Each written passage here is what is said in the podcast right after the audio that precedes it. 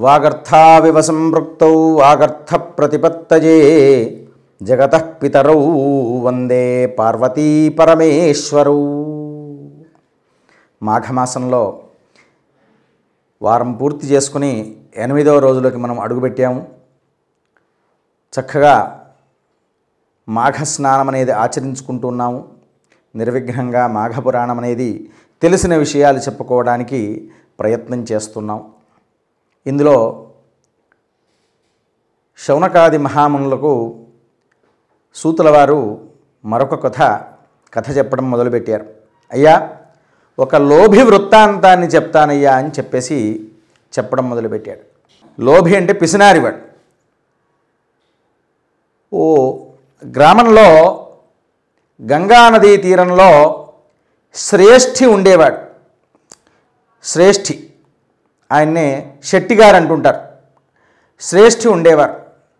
ఆ శ్రేష్ఠి మహాలోభి. ఆయన యొక్క వ్యాపారం చేసుకోవడం వడ్డీ వ్యాపారం ప్రధానంగా. ఇలా వడ్డీలకు ఇవ్వడం తీసుకోవడం. ఎందుకంటే సాధారణంగా వడ్డీ వ్యాపారం చేస్తున్నారంటేనే వాళ్ళ హృదయం కాస్త కఠినంగా ఉంటూ ఉంటుంది. ఆర్ద్ర హృదయం అనేటువంటిది ఉండదు.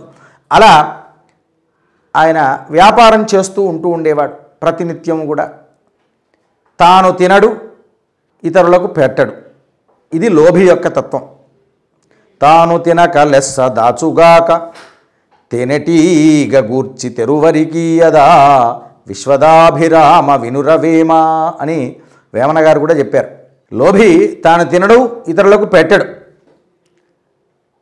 ఇలా ఆ శ్రేష్ఠి ప్రతినిత్యం వ్యాపారానికి వెళ్ళి వస్తూ ఉన్నాడు. చుట్టుపక్కల గ్రామాల్లోకి కూడా వ్యాపారం వెళ్ళి వస్తున్నాడు చేస్తూ ఉన్నాడు.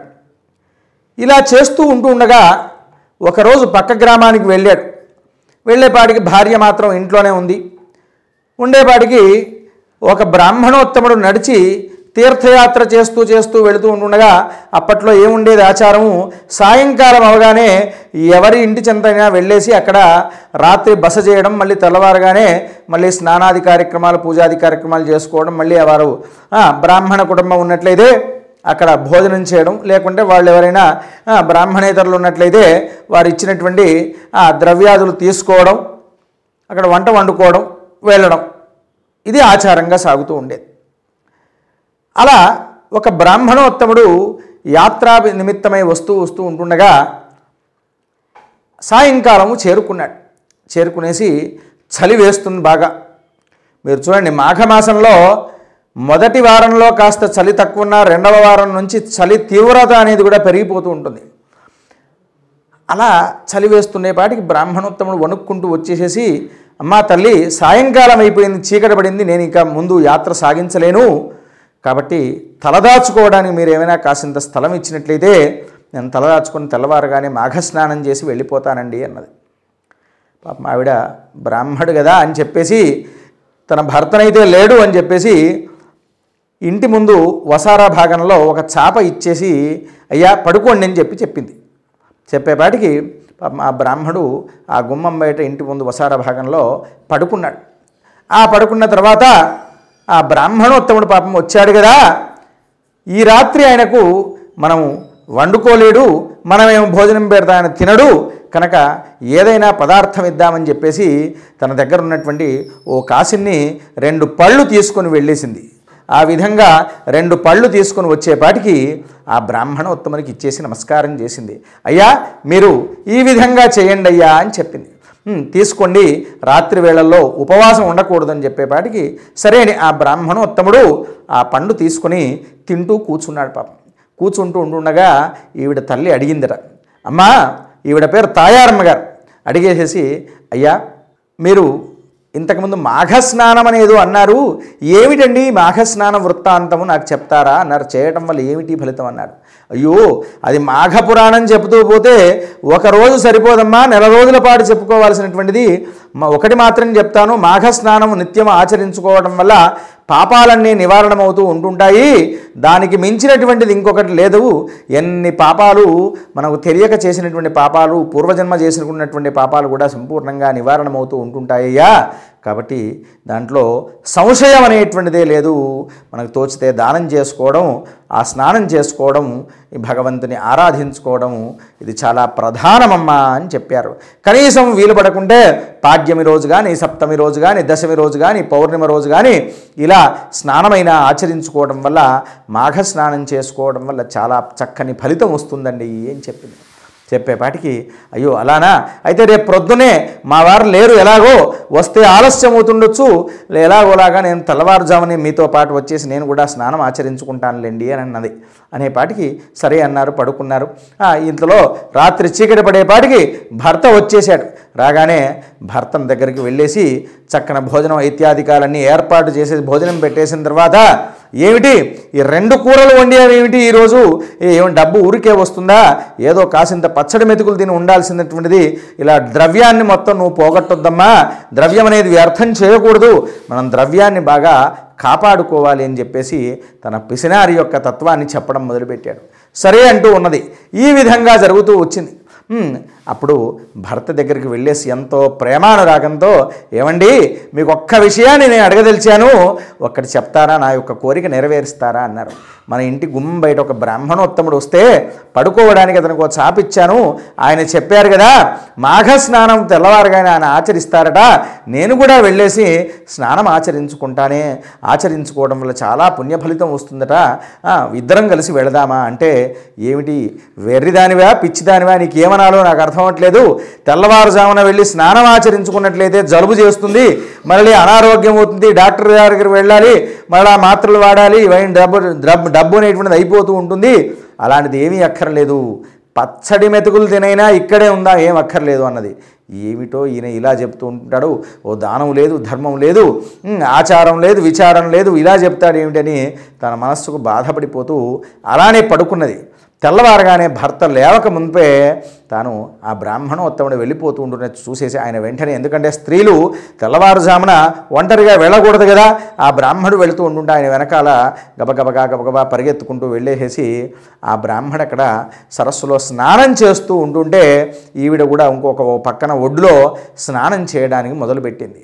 ఆ పక్కన ఉన్నటువంటి చిన్న ఆ, ఆ ఒడ్డులో స్నానం చేస్తుంటే తెల్లవారగానే తెల్లవారుతున్నది భార్యనేమో పక్కన లేదు అనే విషయాన్ని చూశాడు ఆ యొక్క లోభి ఆ శ్రేష్ఠి గారు చూసేసి కోపం కోపంగా రాత్రి చెప్పినట్టుగానే బయలుదేరింది కదా అని చెప్పేసి పరిగెత్తుకుంటూ పెద్ద ఓ దండాన్ని పట్టుకునేసి బయలుదేరి వచ్చాడు. వచ్చేపాటికి భార్యను కొట్టడానికి వెళ్ళాడు నీళ్ళలోకి దూకాడు. దీకేపాటికి అప్పటికి భార్య స్నానం చేయడానికి దిగి నీళ్ళలోకి అయ్యో భర్త వస్తున్నాడని కొట్టడానికి వస్తున్నాడని చెప్పేసి తాను ఇంకా లోపలికి పోవడం మొదలుపెట్టేసింది. పెట్టేపాటికి తాను కూడా ఇంకా లోపలికి వెళ్ళి కొట్టడం మొదలు పెడితే ఆమె చేయి కర్ర అడ్డబెట్టడం ఈ విధంగా అవడం ఆవిడ లోపల నీళ్ళలో మునగడం ఇతను కూడా మునగడం ఇలాంటివన్నీ కూడా జరిగాయి. అంటే ఆ కారణంగానే భార్యను కొట్టడానికి వెళ్తూ ఉంటూ ఉండి ఈయనకు కూడా మాఘ స్నానం అనేది ఏర్పాటైపోయింది చూడండి. తర్వాత భార్య ఒడ్డుకు రాగానే ఆమెకు ఎడాపెడ ఎడాపెడా రెండు లెంపకాయలు వేసేసి నీకు చెప్పినప్పటికి కూడా నువ్వు ఈ విధంగా చేయడం సరైన ధర్మం కాదని చెప్పేసేసి వచ్చేసింది. వచ్చేపాటికి ఇంటికి వచ్చేసారు బాధపడిపోతున్నది ఆవిడ. కొంతకాలానికి ఈ విధంగా ఏం చేస్తాము?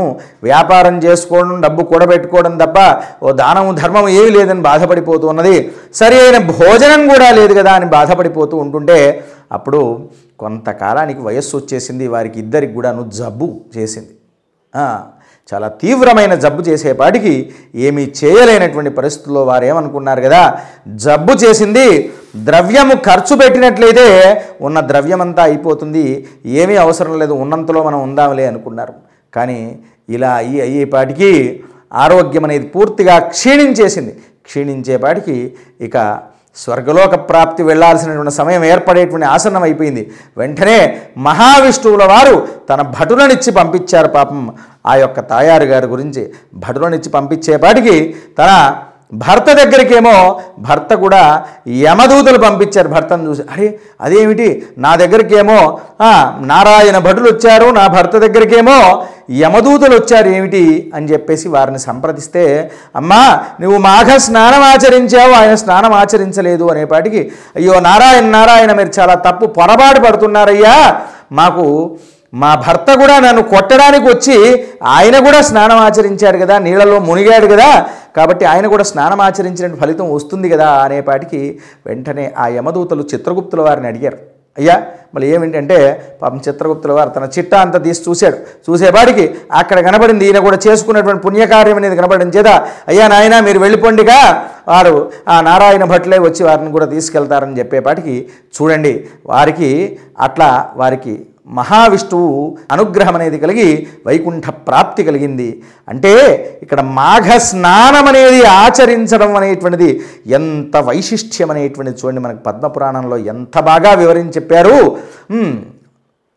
సూత మహాముని శౌనకాదులకు ఈ విధంగా అనేక రకాల కథలు చెబుతున్నారు. అంటే చూడండి స్నానం వల్ల శుచితో పాటు ఎంత పవిత్రత ఎంత పాప నివృత్తి అనేటువంటిది అవుతుందనేటువంటిది మనకి ఈ యొక్క వృత్తాంతం ద్వారా తెలుసుకున్నాము. ఇలాంటివి మరికొన్ని వృత్తాంతాలు అనేటువంటివి కూడాను మనం చెప్పుకోవడానికి తర్వాత రోజుల్లో ఇంకా మాఘమాసం ఇంకా దాదాపుగా ఇరవై రెండు రోజులు ఉన్నది ఆ ప్రతిరోజు కూడా అన్ని విషయాలు చెప్పుకోవడానికి సాధ్యమైనంత వరకు తెలిసినన్ని విషయాలు చెప్పుకోవడానికి ప్రయత్నం చేద్దాము. స్వస్తి ప్రజాభ్య పరిపాలయందాం న్యాయేన మార్గేణ మహిం మహిషా గోబ్రాహ్మణేభ్య శుభమస్తు నిత్యం లోకా సమస్తా సుఖినో భవంతు.